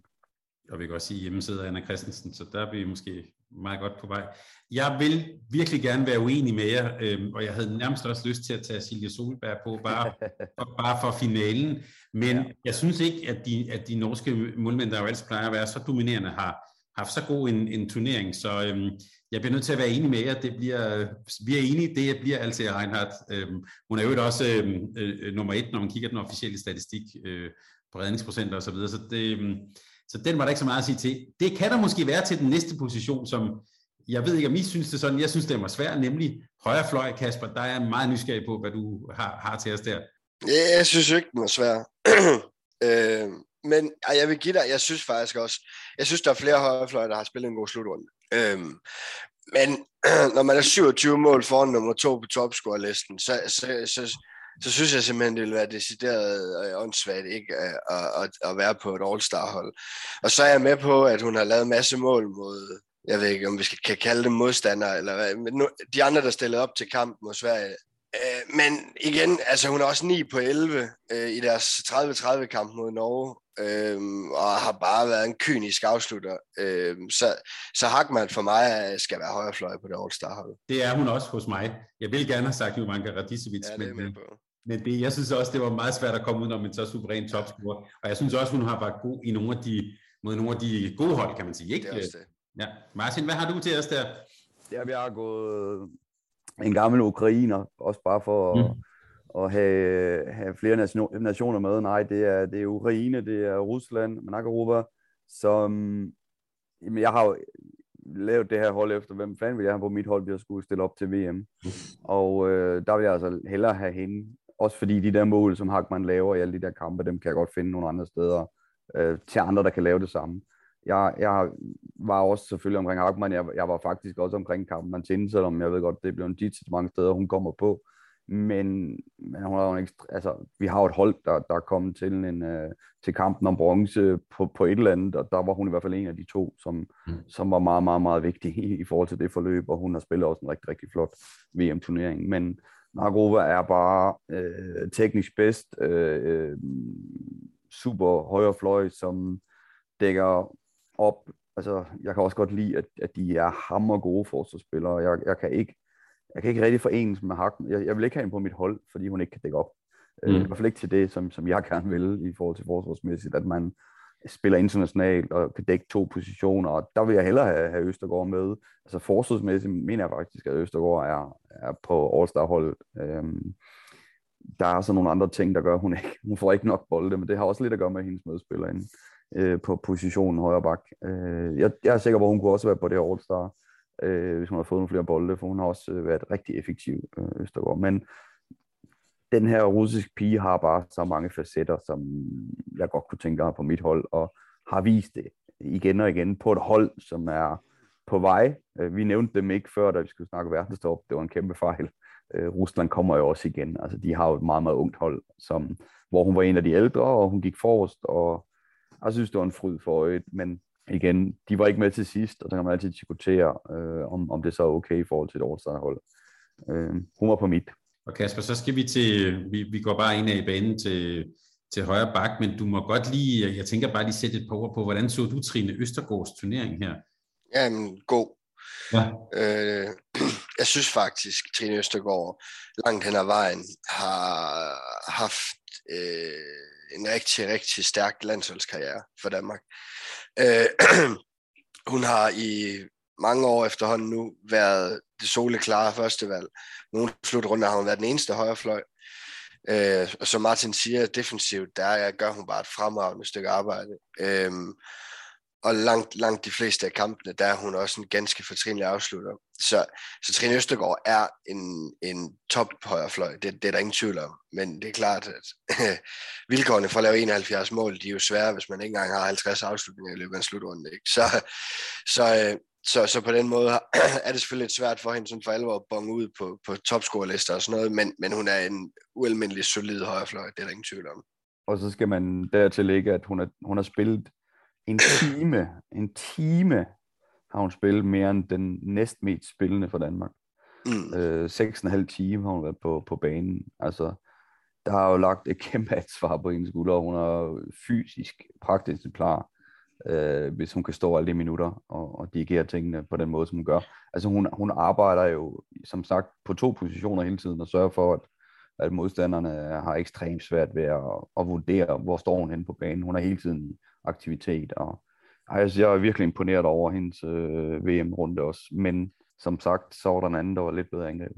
Jeg har, jeg har to højre backs på mit hold. Den ene er MVP, og det er derfor, hun ikke er på, ikke er på øh, ikke er den der højre back her. Jeg har taget Dione Højsjø med på højre back. Jeg synes, øh, altså, det har været undervejs i, i nogle år med, med, med Dione, at, at hun sådan stille og roligt har bevæget sig op mod at være en, en top europæisk højre back. Jeg synes, hun har spillet en, en fremragende slutrunde. Øhm, og så er vi tilbage til det her med, at jamen, kom de jo ikke så langt Holland, nej, men, men hun, hun spiller altså fremragende øh, i, i de kampe, som, som Holland stillede op i. Øh, 35 mål, 32 assist. Jeg, jeg synes, hun gjorde det fremragende øh, i de, de kampe, de spillede. Det, så, så hende har jeg taget med. Og der må jeg bare sige, det er jo frygteligt. Vi er faktisk enige. Jeg har også Havse her, det er derfor, jeg lige tillader mig at bryde ind, Martin. Ja, må ikke Martin har en anden. Jo. 35 mål i seks kampe slår jeg op, og en effektivitet ja. på 80% som bagspiller. Jeg tænker, ja. det her er vel et internationalt udbrud for Jone Havs. Ja. Plus 32 assist i seks kampe. Ikke? Det, det, det er nogle rigtig, rigtig fine tal. Martin skyder os ned. Nej, altså, det er jo ikke fordi, at, at jeg vil skyde ned. Jeg kan heller ikke argumentere for, at hende, jeg har valgt, hun, hun dækker bedre op end Havs og så videre, fordi det, det kunne man argumentere om, også derfor Havs, om, om hun skulle være med i forhold til, til den defensive pligt øh, og så videre. Men øh, super runde, ja. Og, og vi kunne på hver position kunne vi godt have flere spillere. Nu har jeg bare sagt, nu vil jeg jo vinde det der VM, øh, og jeg, jeg kan ikke vinde det der VM uden at have Nora med på, på min højre bak. Og så er det derfor Kasper, så siger han MVP. Det er sådan, ja, okay. Det er jo pinligt, men det må han jo være om. Øh, Hvad er pinligt? at tage hende med som MVP. Altså, der er jo andre, der skal med som MVP, men det, det kommer vi til. øh, hun skal med som højre bak, øh, og, og, og så kommer jeg faktisk til at tænke på noget, som vi også har talt om før, det der med det mentale. Altså, jeg, jeg skal have der have en med, fordi at man har en spiller, når, når, når det er en, en vippende kamp, altså resultatmæssigt, skal vi have fundet noget, så sætter vi hende til at skyde straffekast, og så smider hun en underhånd øh, afsted op i, i lang hjørne, øh, ligesom for at fortælle modstanderne, prøv at høre, vi, vi er kommet for at vinde den her finale kamp og så videre. Altså, jeg, jeg kunne ikke undvære hende på mit hold, øh, og der ved jeg, at Jesper Jensen, han er helt enig. Øh, han skal bare have forsøg på en eller anden måde at få, få lavet noget op på nogle pas og så videre. Han også hævne ind til Esbjerg, fordi han er forelsket i hende. Jeg vil sige, at øh, jeg godt forstå, at hun kan komme med som MVP og så videre. Det kan du så argumentere for øh, senere, men jeg skal have med som, som, som højre bak, fordi så kan jeg få nogle andre med i forhold til min MVP. Altså, nu, jeg har jo stillet et hold ud fra deres præstationer under slutrunden. Ikke hvem jeg godt kan lide, hvem jeg tror, jeg vil kunne vinde med. Så, men det er, altså, hvis det er det, der, så kan du til spillere med, der ikke kan spille VM. Ja, så vil jeg også udtage Magtlive. Ja, det... Godt, Kasper, lad os, lad os, jeg glæder mig til MVP-diskussionen. Jeg kan sige, at jeg har en helt tredje. Øhm, øhm, playmaker, hvem har du der? Sadi. Jamen, det har jeg også, og det, hun er jo den spiller, øh, altså det er jo faktisk uhørt, at der er en spiller fra Frankrig, som også står tæt på de syv timer på, på håndboldbanen. Øh, og det har hun gjort, fordi at der har han fundet den her nøgle til at kunne være god i mange år. Hun er en ung pige i forhold til, til mange af de andre, vi taler om her også, øh, når vi snakker om vores All-Star-hold. Så er det en, en spiller, som kan være med i mange år. Hun har, altså om vi snakker højre eller venstre arm, hun ligger de der bolde med præcision, som man, man ofte ser på herresiden, hvis vi skal være helt ærlige. Altså der, der er power i både venstre og højre arm på fløje øh, tilspilningerne. Øh, de rigtige bolde bliver placeret, når der skal være de her returafleveringer, så det er på de rigtige momenter. Øh, hendes egen gennembrud kunne man måske godt ønske sig noget mere, men vi har set også i der, hvor det har været øh, påkræven, der hun, hun fået det til. Og så er der også en spiller, der kan dække op. Altså, man kan også sige Oftedal og så videre, øh, men ja, jeg vil hellere have Sadi på mit hold, øh, som, som tingene så ud lige pt. Og, og ja, jeg skal vinde det her VM, så, så det er det, jeg har sat det efter, Kasper. Jeg har en også, Kasper. Indtil videre er vi fire på fire øh, sammen. Ja. Men jeg vil også sige, altså en, en playmaker, der er så dygtig offensivt, og som så samtidig kan løbe ned og dække træer, det, det, er, det, det skal være værdifuldt for et hvert hold og en hver træner. Bare lige kort, ofte der har hun spillet en, har det været en af hendes ringere turneringer, eller hvad, hvordan ser du hende, Kasper? Ja, altså det har det. Øh, det synes jeg. Nu, jeg synes, hun shinede godt igen de sidste 32 minutter i, i går i finalen, men, men ellers så synes jeg, at det i hvert fald i en del af kampene har været under det, vi, vi er vant til at se for Oftedal. Så lad mig høre til, til venstre bak. Nu forventer jeg lidt uenighed i panelet. Vi, vi får se. Hvad har du som venstre bak? Jeg mener Roberts. Ja, men det har jeg også. Men det er jo fordi, jeg vil have de bedste spillere med, for jeg skal vinde det her VM. Men nu siger jeg det igen. Men Kasper er jo ikke, er jo ikke helt dum. Øh, jeg tænker også, at han har siddet og kigget igennem, hvad, hvem jeg har med der. Men, men det er øh, helt sikkert den, den mest... Vi har snakket om det igennem et stykke tid nu. Thomas også efter EM og Champions League og så videre. Vi har også fulgt hende i Champions League. Men i forhold til det safety-spil, og der kan man sige med, med Nora, med, med hende og med, med Sadi på midten, der skal det godt nok være et, et, et, et, et vildt modstanderhold, hvis de skal kunne holde dem fra fadet. Øh, Danmark kunne gøre det i flere kampe, lægge tryk på fra alle tre bagspidspositioner, indtil at franskmændene valgte at gå i en 5-1. Øh, jeg vil ikke kunne gå i en 5-1 som modstander mod en, en Nora, en Jamina og, og en uh, Sadi. Det vil være uh, døden, håber jeg. Uh, så der er både et hold, som kan lidt for distancen, for det har hun så også vist.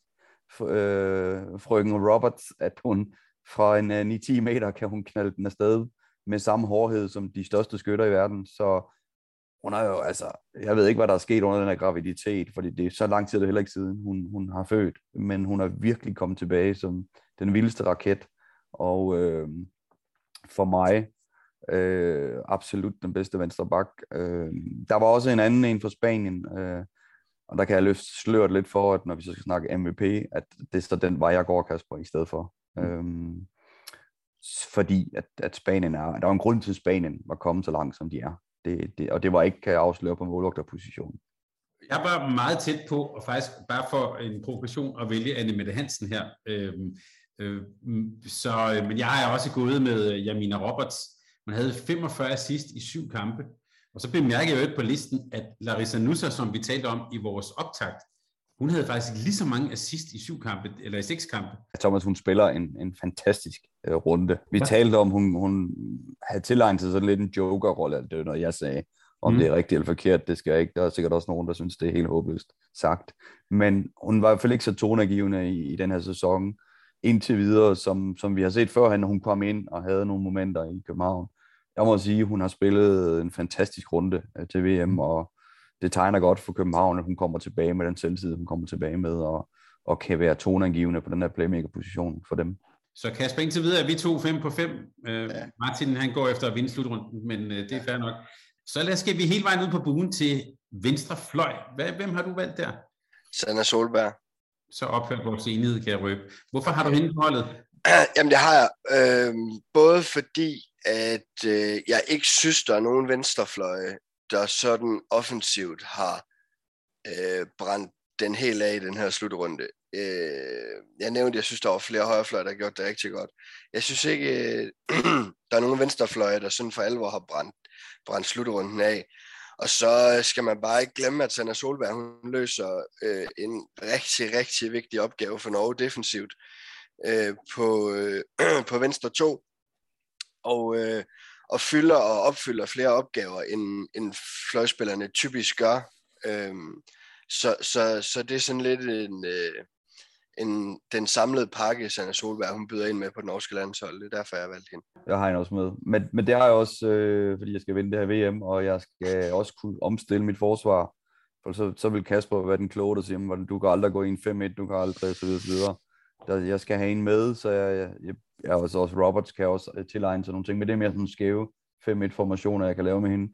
Men med Solberg kan jeg øh, imponere, og man har set til det her VM, at der er mange dårligere hold, som kommer langt, øh, på grund af, at de forsvarsmæssigt kan omstille deres forsvar til et øh, 5-1 offensiv forsvar. Så øh, det skal vi have med selvfølgelig også øh, på det her hold, jeg har sat. Og så vil jeg sige, hun ligger øh, på en, en fin procent også øh, afslutningsmæssigt. Altså, hun kunne godt få flere bolde. Øh, jeg er helt sikker på, at hun så havde endnu flere afslutninger, men hendes øh, procent er, er, er vældig fin. Så, så det er ikke kun på grund af forsvarsdelen, det er også fordi, det er den bedste venstrefløj, som jeg har set øh, med effektivitet øh, gå hele vejen.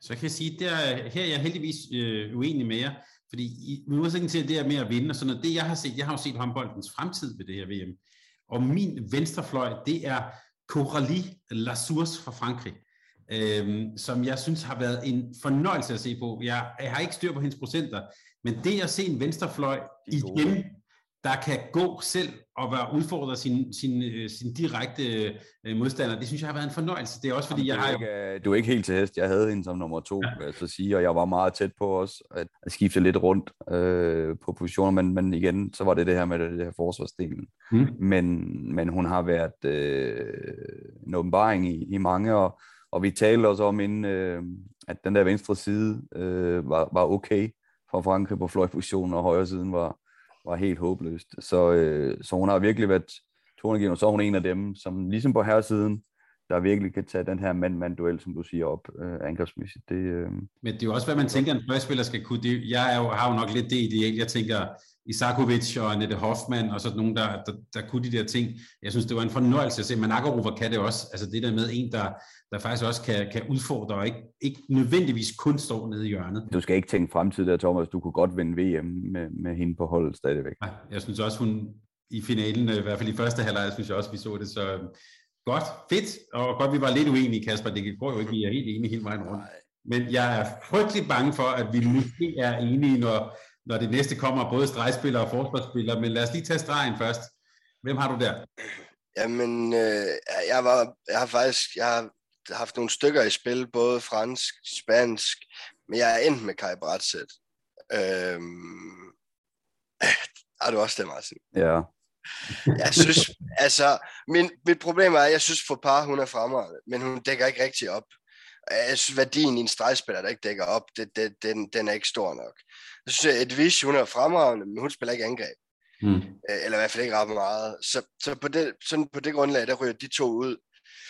Øh, så overvejede jeg den spanske, men ja, jeg, jeg, jeg, det skulle kun være for at lave et eller andet, som ikke bare var, du ved, som det plejer at være, hvis ikke jeg skulle tage brætsæt. Så, så, så jeg har taget brætsæt. Jeg var også omkring for par, det var, men det er også fordi, jeg, jeg prøver at vinde det her VM, og så tænkte jeg, at der, der er nogle gaver der med, med samspil, så de, og, men vi så, og, og jeg vil også sige, det er også en, en, en af de ting, som man kan klandre lidt øh, vores krumbolds for, for bare kan jo godt dække op. Ja. Altså, så dårlig er hun jo heller ikke. Ej, Men at hun skal ligge og skifte, det må være noget ressourcespørgsmål, ja. Men det der strege øh, forsvarudskiftning, altså det, det huer mig slet ikke. Specielt ikke, når man er lidt i modgang. Så, så, så er det rigtig dårligt at se på som, som fagmand, øh, den der udskiftning på stregpositionen. Så det kan godt være, hvis hun har dækket noget mere op, jeg så har taget hende med øh, sammen med, med Sadi, fordi de har den her øh, indforståethed, som man sagtens kan bruge. Det, det må man jo sige, Danmark de fik at føle i hvert fald.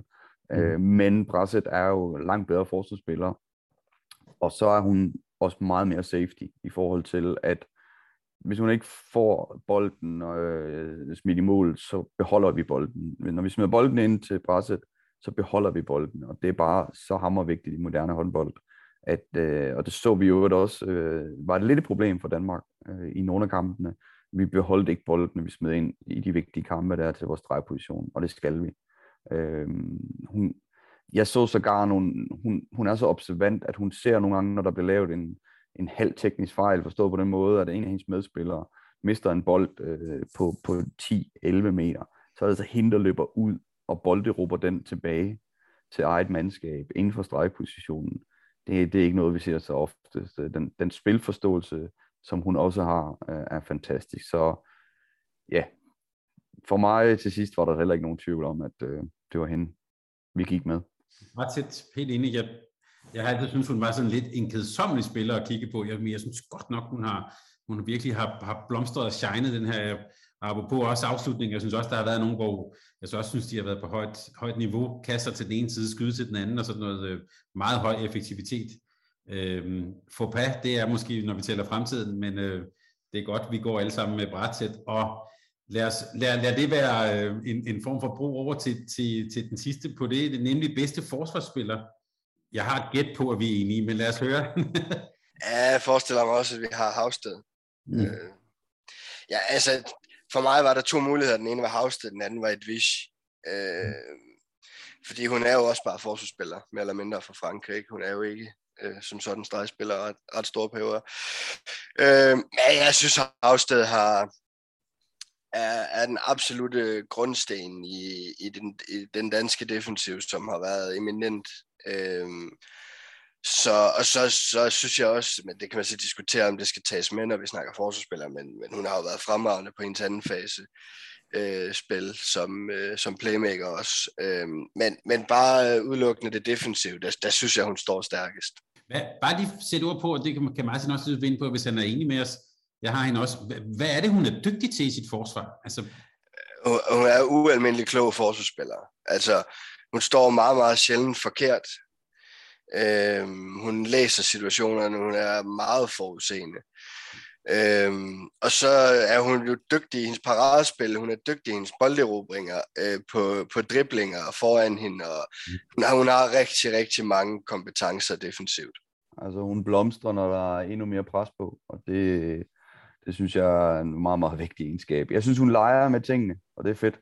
Altså, hun har sådan en, en i udlandet siger man spilvidt, øh, går ind og, og, og leger med modstanderne og frem i banen, bolderober. Jamen, det, vi så det faktisk, Kasper, endnu mere, da, hun, da, det, da det spidsede til. Så der, ja. derfor jeg siger, bedst når det gælder, at der går hun endnu mere frem og leger modstandere og bolderober. Hun, har også haft rigtig meget gavn af de her koordinationsting, som Lina øh, Havgård har, har indført på det her landshold. Vi har også været inde på det før i udsendelsen omkring bolderummerne specielt. Hun er blevet meget hurtigere i overkroppen, øh, og hun er blevet meget bedre koordinativ i forhold til, til de bevægelser, hun har.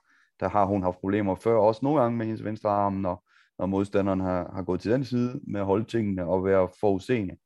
Øh, Lars Jørgensen og hende har et fremragende øh, samarbejde. Det er der heller ikke nogen tvivl om, at at han har stor indflydelse på, på den forudsenhed omkring, hvad gør modstanderne, og der bliver diskuteret rigtig meget håndbold mellem øh, Lars og, og Line, og øh, ja, skulle, kunne man ikke vælge en bedste forsvarsspiller, som jeg ikke tror, der er officielt, jamen så, så, så ville jeg nok tage hende med. I hvert fald i, i kampen mod, øh, undskyld, mod Frankrig, der, der var hun for mig øh, MVP i den kamp. Hun var, hun var vanvittig. Altså, jeg synes, det hun har lagt på nu er det så forsvar, vi taler om, men Kasper var lidt inde på angreb, så vil jeg gerne byde til også der i forhold til, at hun er faktisk ikke sådan vanvittig afslutningssikker, øh, når vi snakker distancemæssigt mere. Når vi snakker ren 9 meter skud øh, i sådan en halv kontraspil, så har hun 3 på 11 eller sådan noget. Det er ikke, det er ikke vanvittigt. Men kontraspillet, øh, en mod en, safety i det, at hun går på kant, og hvis hun ikke får afsluttet, så har vi stadigvæk bolden. Hun, hun er gået langt mere på kant, end, øh, end vi har set nogensinde før. Vi talte om det inden runden, at der har været den her øh, evighedssamtale øh, kommentatorerne imellem, at øh, hun ikke skød nok øh, i kontraspillet. Øh, der vil jeg sige, at den, den safety, hun har lagt ind i det, kan, jeg kan sagtens følge det mere og mere, at øh, det er vigtigt, at vi får hendes aktioner på i, i kontraspillet, fordi det er safety. Der er, der er langt færre bolde, som bliver pareret eller rører ved siden af, eller et eller andet mærkeligt. Og så ser vi også assistbilledet lige pludselig, når hun kommer tættere på forsvaret. Hun, øh, hun har meget, meget, meget, meget fysik lagt ind lige pludselig i hendes angrebsspil, som jeg ikke har set før. Og øh, man kunne måske også øh, opponere for, at hun skulle have spillet mere angreb i den her øh, famøse kamp mod Frankrig, hvor vi havde så problemer med at, at vinde nogle dueller. At det kunne have været hende. Måske who knows? Men der kan man så sige, at det danske hold meget faste roller. Jeg tænker også, øh, Lita Havsted, hvis hun nogensinde en dag skulle tvivle på, om hun kunne spille håndbold, så håber jeg, at hun tager den semifinal frem. Øhm, det var, øhm, ja, øh, indtil videre i hvert fald hendes livskamp, synes jeg.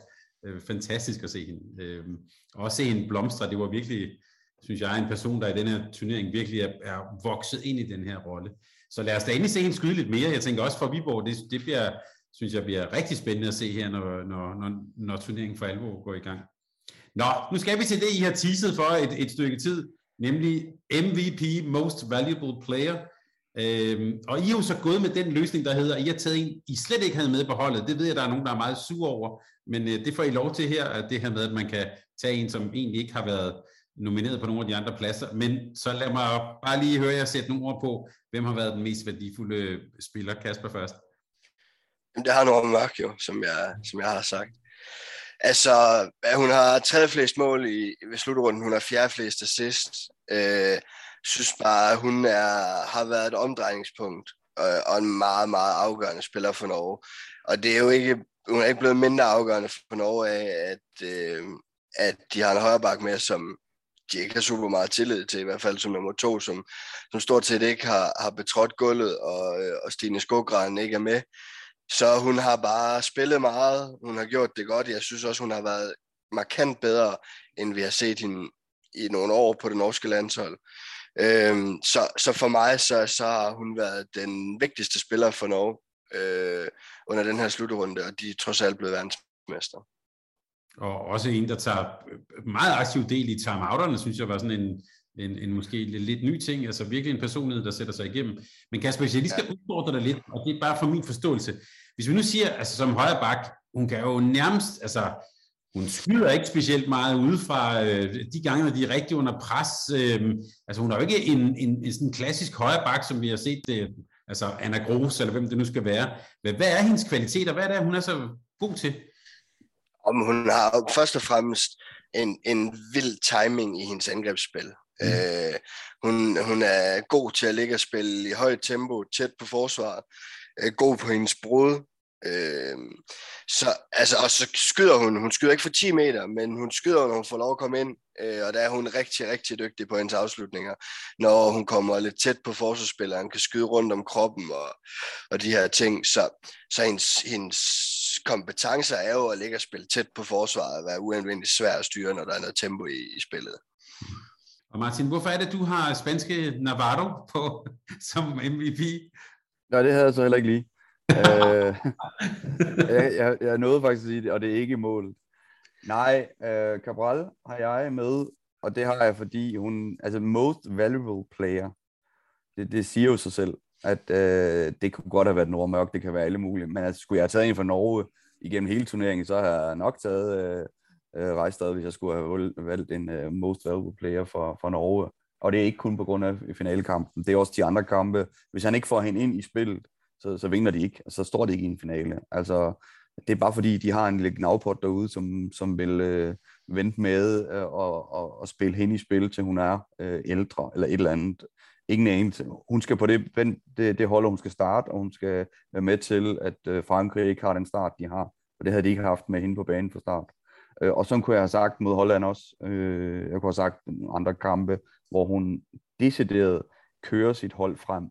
Øhm, men jeg må sige, at der er en grund til, at Spanien kommer så langt, som de, de kommer. Øh, og man ser det faktisk i de kampe, hvor at Cabral hun bliver taget ud, hvordan Spanien falder sammen. Øh, og, og der vil jeg mene, at, øh, at øh, hun er i hvert fald på mit hold. Så kan man også sige, at når man gerne vil vinde det hele, så er der en rar spiller at have med, som det joker, så kan de sætte ind til nogle forskellige ting. Det kunne Rejstad også have været. Øh, nu havde jeg jo Nora med på den der højre bak, fordi hun er den bedste højre bak og, og så er jeg hende med der til, øh, til mit verdenshold. Øh, jeg, ser, jeg ser ikke det der, som folk siger, man ikke kan have en anden med som most valuable player. Det, det handler jo ikke om, at man står i en finale, eller man står på, på det bedste hold, som sagt. Det er den mest øh, værdifulde spiller, der findes i turneringen. Øh, jeg kunne også have haft øh, Jamina Roberts, så kunne man have sagt, så var hun have været med på, på et af holdene. For hun havde var også et ekstremt værdifuldt for Sverige øh, og var en af, af grundene til, at de kom langt. Men man må sige, at Spanien kom endnu længere, fordi Cabral var på det hold. Uden øh, Cabral på det hold, var Spanien ikke i, i den kamp mod Danmark til sidst. De var aldrig kommet så langt i turneringen. Jeg kan sige, at jeg er gået lidt øh, på etanervejen og har taget en, som jeg allerede har nævnt, men en, som virkelig imponerede mig, nemlig øh, Kai Bratzett, har jeg faktisk taget som most valuable player. Så der er jeg i øvrigt mærkeligt nok enig med IHF, som også havde den der. Jeg kan også sige, Thomas, hvis man skulle tage for finalen, hvem ville, have, hvem ville man have taget, hvis det var finalekamp? Havde man taget Nordmørk? Havde man taget Henny Reistad? Havde man taget Silje? Altså mit valg havde stået mellem to nordmænd, og det havde været Silje eller øh, Reistad i forhold til most valuable player i den kamp. Um, så det er jo lidt, altså, øh, hvad er det for nogle kampe, vi har siddet og kigget på? Øh, nu har vi jo så haft til opgave, at vi skulle se på alle kampene. Øh, ja. Så det er jo selvfølgelig ud fra det, jeg har valgt mit hold. Og lidt, lidt ærgerligt, at der ikke er nogen med fra Kongo her, men det, det, det må vi leve med. Eller en øh, målvogter fra Iran. ja, ja. Nå, nu kommer det, jeg har glædet mig allermest til, og det er nemlig øh, bedste træner. Det er ikke noget i med IHF, men den, den har vi taget med her. Og det er jo så her, at Kasper han skal virkelig synge Thordy Heigersons store pris. Kasper, hvem har været den store træner? Jamen altså, jeg har taget Jesper Jensen. Mm-hmm. Øhm, og det er sådan lidt en afvejning af, øhm, hvad, hvad, man kan, hvad man har kunne forvente af holdene, hvad har de levet op til. Jeg havde egentlig også aktionærer som et, synes jeg, et godt bud. Øhm, havde Sverige været med i semifinalerne, så havde jeg valgt ham. Øh, så jeg sat et stort aftryk på kampene. Øh, og været en afgørende del af kampene for, for, for Frankrig, øh, for Sverige, undskyld. Øh, men jeg har taget Jesper, og ja, det kan også godt være, at det er en lille smule farvet, og det kan også godt være, at det er på grund af den udvikling, jeg har set for, for det danske landshold hen over øh, det halvandet år, han har været i gang med de to slutrunder. Så det er måske, øh, ja, det, det, det kan godt være, at det, det, har, det også har fyldt noget i det. Men, men jeg, jeg, jeg synes, øh, det, det er imponerende, hvordan de har løftet sig. Jeg synes, det er imponerende, hvordan de præsterer, hvis man kigger tilbage over en årrække og ser, hvordan, hvordan det ellers er gået der. Øhm, og det synes jeg jo egentlig også, man kan høre på mange andre af dem, der bliver spurgt under den her slutrunde, hvad, øh, når de kigger på Danmark, hvad tænker de så? Alle siger jo, at det er et markant forbedret dansk landshold. Øh, så der er et kæmpe aftryk for træneren der, øhm, og så kan man også argumentere for, at den bedste træner under en slutrunde, det er den træner, der vinder. Øhm, men øh, ja, jeg har valgt Jesper. Jeg har også kigget på, hvad de her træner, der nu øh, var ja, top 8, øh, hvis man placerede dem på forskellige hold, hvem vil så gå længst. Og øh, der er mit bud også, det er Jesper Jensen, der hvis han skulle få lov at træne Norge, eller han skulle få lov at træne øh, Sverige, eller han skulle få lov at træne øh, Frankrig, så tror jeg også, at han vil, han vil gå længst. Øh, derefter så har jeg også øh, en Krumboldt.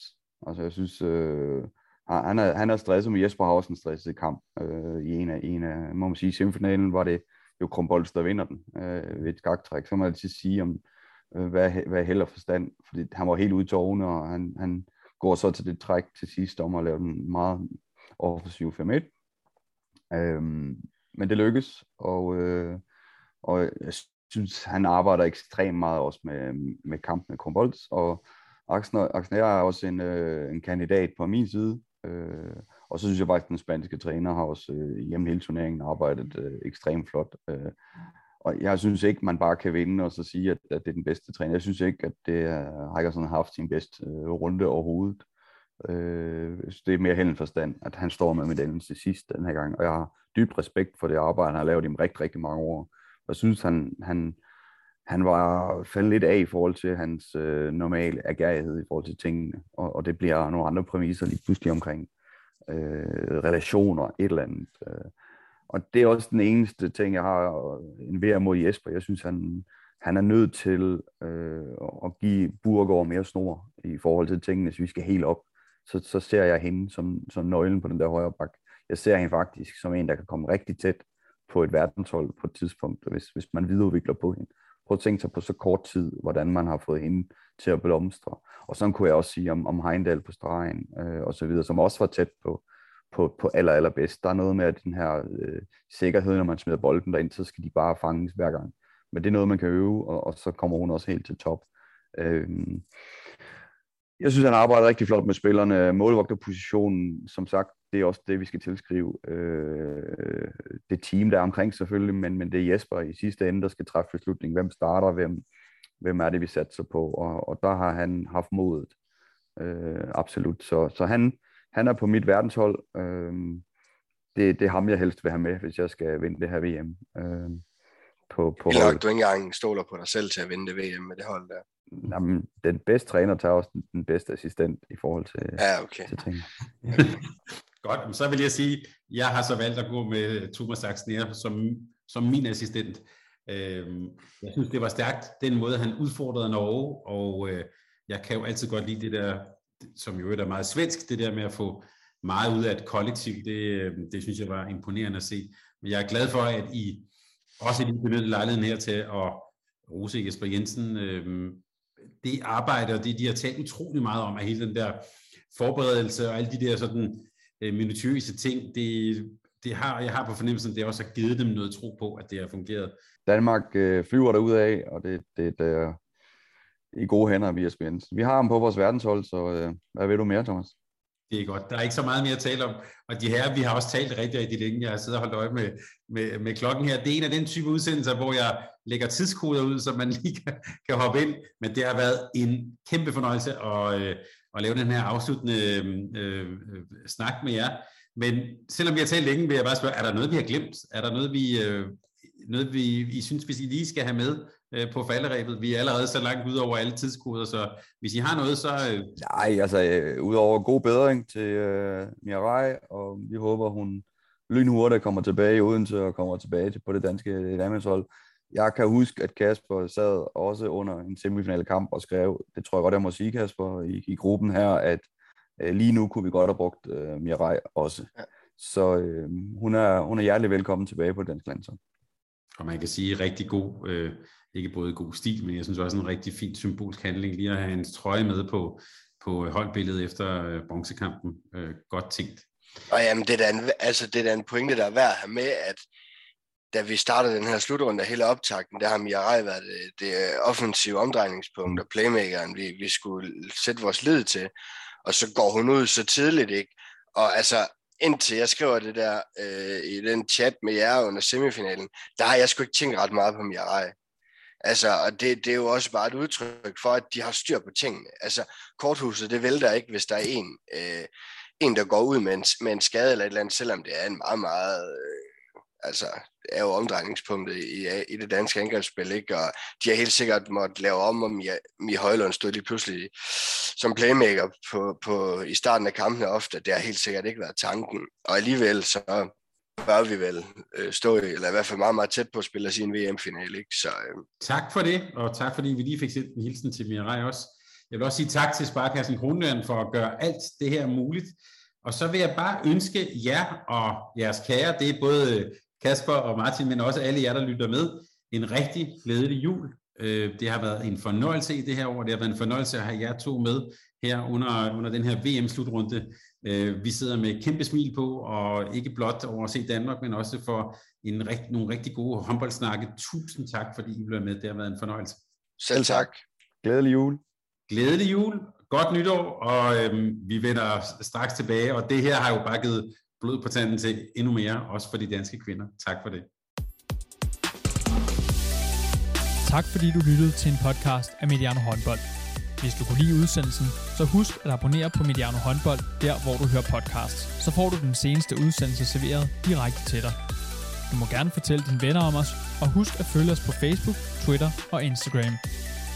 Mediano Håndbold kan lade sig gøre, takket være Sparkassen Kronjylland. Vi har gået hånd i hånd siden foråret 2018.